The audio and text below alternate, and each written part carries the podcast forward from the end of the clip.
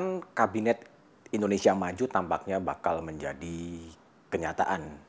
Dua menteri Presiden Jokowi yang ditahan dan ditangkap oleh KPK memaksa Presiden Jokowi untuk mengganti kedua menteri itu atau malah-malah merombak Kabinet Indonesia Maju yang diumumkan 23 Oktober 2019. Menteri Kelautan dan Perikanan Edi Prabowo orang dekat dan kepercayaan Menteri Pertahanan Prabowo Subianto ditangkap KPK atas tuduhan menerima uang dari ekspor benih lobster. Itu Edi ditangkap pada 25 November 2020 saat baru mendarat dari Amerika. Dia bersama staf khususnya ditangkap KPK dan kemudian Prabowo seperti dikutip dari Hasim Joyo Hadi Kusumo merasa sangat kecewa dengan perilaku Edi. Pos Menteri Kelautan dan Perikanan yang kosong pada 25 November kini dijabat oleh Menteri Koordinator Maritim dan Investasi Luhut Binsar Panjaitan. Belum reda isu publik soal penangkapan Menteri Edi, KPK kembali menangkap Menteri Sosial Juliari Peter Batubara. Politisi PDIP itu dituduh menerima suap dari bantuan sembako. Satu sembako dikutip Rp10.000. Tindakan Juliari yang mengutip dana sembako itu dikecam banyak kalangan.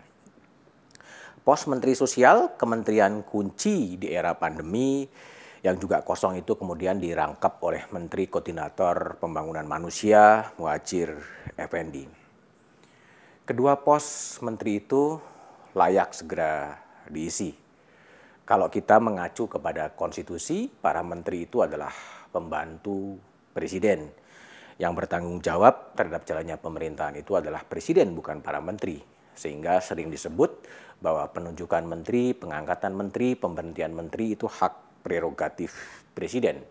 Bisa saja presiden berkonsultasi dengan partai politik, dengan ketua umum partai politik, tapi keputusan akhir siapa yang bakal diangkat menjadi menteri adalah hak dari Presiden Jokowi. Begitu juga halnya dalam rumor mengenai Menteri Sosial. Sebagaimana diungkapkan oleh Ketua DPD Partai Solidaritas Indonesia Surabaya Yusuf Lakaseng, Wali Kota Surabaya Tri Risma hari ini disebut-sebut bakal menduduki posisi Menteri Sosial. Saya kutip dari Detikcom, informasi yang saya bilang valid dari sumber valid, saya dapat Bu Risma kemungkinan akan menjadi Menteri Sosial. Pak Jokowi sudah menelepon Bu Risma. Kita tunggu saja, kata Yusuf Lakaseng seperti dikutip oleh Detikcom. Jabatan Risma hari ini sebagai wali kota Surabaya akan berakhir 21 Februari 2021. Wali kota itu terbilang sukses dan kemudian kelanjutan kota Surabaya akan tampaknya akan dilanjutkan oleh penerusnya Eri Cahyadi. Namun kabar soal Tri Risma hari ini bakal menjadi Menteri Sosial dibantah oleh politisi PDI Perjuangan yang menyebutkan bahwa siapa yang bakal menjadi menteri dari PDIP berada di tangan Ketua Umum Megawati Soekarno Putri. Seperti dikutip oleh sejumlah portal berita, kemudian Risma juga mengatakan ikut apa pun putusan Bu Mega. Namun kembali pada konstitusi, menteri adalah pembantu presiden, sehingga mengangkat menteri, memberhentikan menteri adalah hak prerogatif presiden. Bagi Presiden Jokowi sendiri merombak kabinet bukanlah hal baru. Dalam periode pertama pemerintahannya, paling tidak Presiden telah merombak empat kali kementeriannya. Yang pertama adalah hari Rabu, 12 Agustus 2015, enam menteri dirombak. Enam menteri dirombak pada Rabu 12 Agustus 2015. Perombakan kedua terjadi pada hari Rabu 27 Juli 2016 sebanyak 14 pos kementerian juga kemudian dirombak. Perombakan ketiga terjadi pada hari Rabu 17 Januari 2018 saat Menteri Sosial Kofifah Indar Parawansa mundur dan digantikan oleh Idrus Marham. Perombakan keempat terjadi pada Rabu 15 Agustus 2018 saat Menteri Pendayagunaan Aparatur Negara Asman Absnur mundur setelah Partai Amanat Nasional memutuskan tidak lagi mendukung Jokowi pada pemilu 2019 dan digantikan oleh Wakapori Saprudin.